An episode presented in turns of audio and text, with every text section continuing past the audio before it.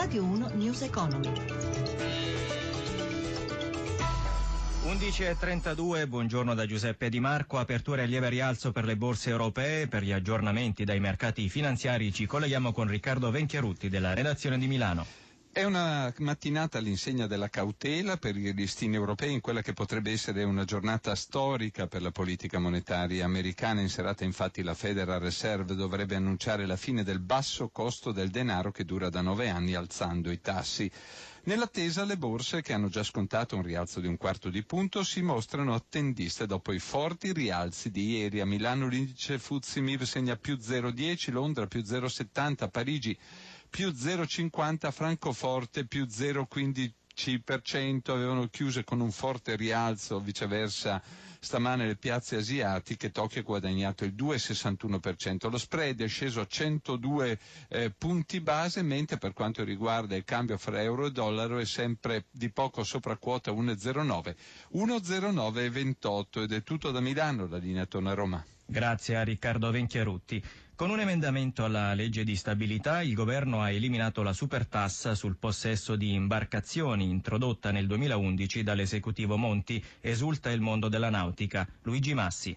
Una sovrattassa salata che fu pensata nel momento della crisi che finì nel decreto Salva Italia e che colpiva duramente tutti i possessori di imbarcazioni a prescindere da età e dimensioni del mezzo. Negli anni successivi fu tolta per i natanti fino ai 14 metri. Ora l'imposta, da sempre definita iniqua e demagogica dal mondo della nautica italiana, sarà definitivamente cancellata anche per le imbarcazioni più grandi come gli yacht. È il momento giusto, il settore mostra segni di risveglio dopo lunghi anni di crisi e volumi ridotti quasi della metà rispetto al 2006 2017, ma per il 2016 si attendono segni più. Intanto una prima vittoria, dice Carla De Maria, presidente dell'Ucina, la Confindustria Nautica. Al di là dell'impatto sui diportisti, che è positivo, c'è da segnalare l'atteggiamento di questo esecutivo che ha compreso l'importanza del settore della nautica nell'economia di questo paese. Un'attenzione rinnovata, dite voi, da parte del governo verso i problemi del settore, un settore che oltre alle politiche fiscali indubbiamente importanti ha bisogno anche di rilanciare bilancio. Ecco, oltre a questa tassa, che cosa vi aspettate dal governo? In testa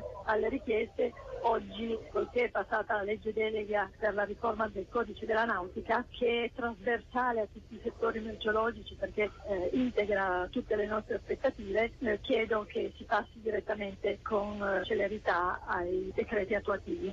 Gli agricoltori italiani sono sempre più high-tech quanto emerge da uno studio presentato dall'azienda informatica ImageLine e da Nomisma, secondo cui il 43% degli agricoltori è interessato ai droni mentre il 2% già li impiega, come spiega il responsabile del settore agricolo di Nomisma, Denis Pantini, intervistato da Gelso Minatesta. Ormai internet non è solo diffuso in tutte le case degli italiani ma anche in agricoltura e tra gli agricoltori per uh, gestire le attività legate all'impresa e anche perché a differenza di quanto si pensa l'agricoltura non è un settore così vecchio come lo si dipinge. Guardando quelle che sono le caratteristiche dell'azienda agricola, il fatto che dipende sempre di più anche dai capricci del tempo e del meteo, è ovvio che chiaramente l'agricoltore la prima cosa che si premura di fare è capire che tempo farà nei prossimi giorni, per cui eh, internet è utilizzato innanzitutto per capire quali saranno le previsioni del tempo, ma poi anche per tutta un'altra serie di elementi come la ricerca di informazioni sui mercati dove vendere i prodotti, l'andamento dei prezzi, eh, altre informazioni legate al eh, miglioramento delle tecniche produttive, risparmio dei costi di produzione. Ed è sorprendente l'interesse verso i droni. C'è una propensione all'innovazione e alla sperimentazione da parte degli agricoltori molto importante che si manifesta non solo nel provare nuove tecniche, nuovi strumenti come ad esempio i droni, ma anche verso altre forme di innovazione. Molti ci hanno risposto ad esempio anche la realtà aumentata, cioè quella attraverso eh, nuovi strumenti ottici che permettono di recepire più informazioni nello stesso momento, così come anche l'utilizzo di strumenti GPS o di precisione per la cosiddetta appunto, agricoltura di precisione.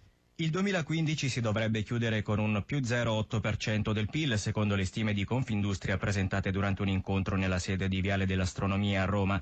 In settembre era stata invece diffusa una previsione del più 1%.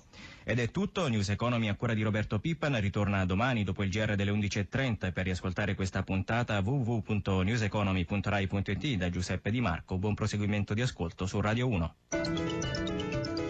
Radio 1 News Economy.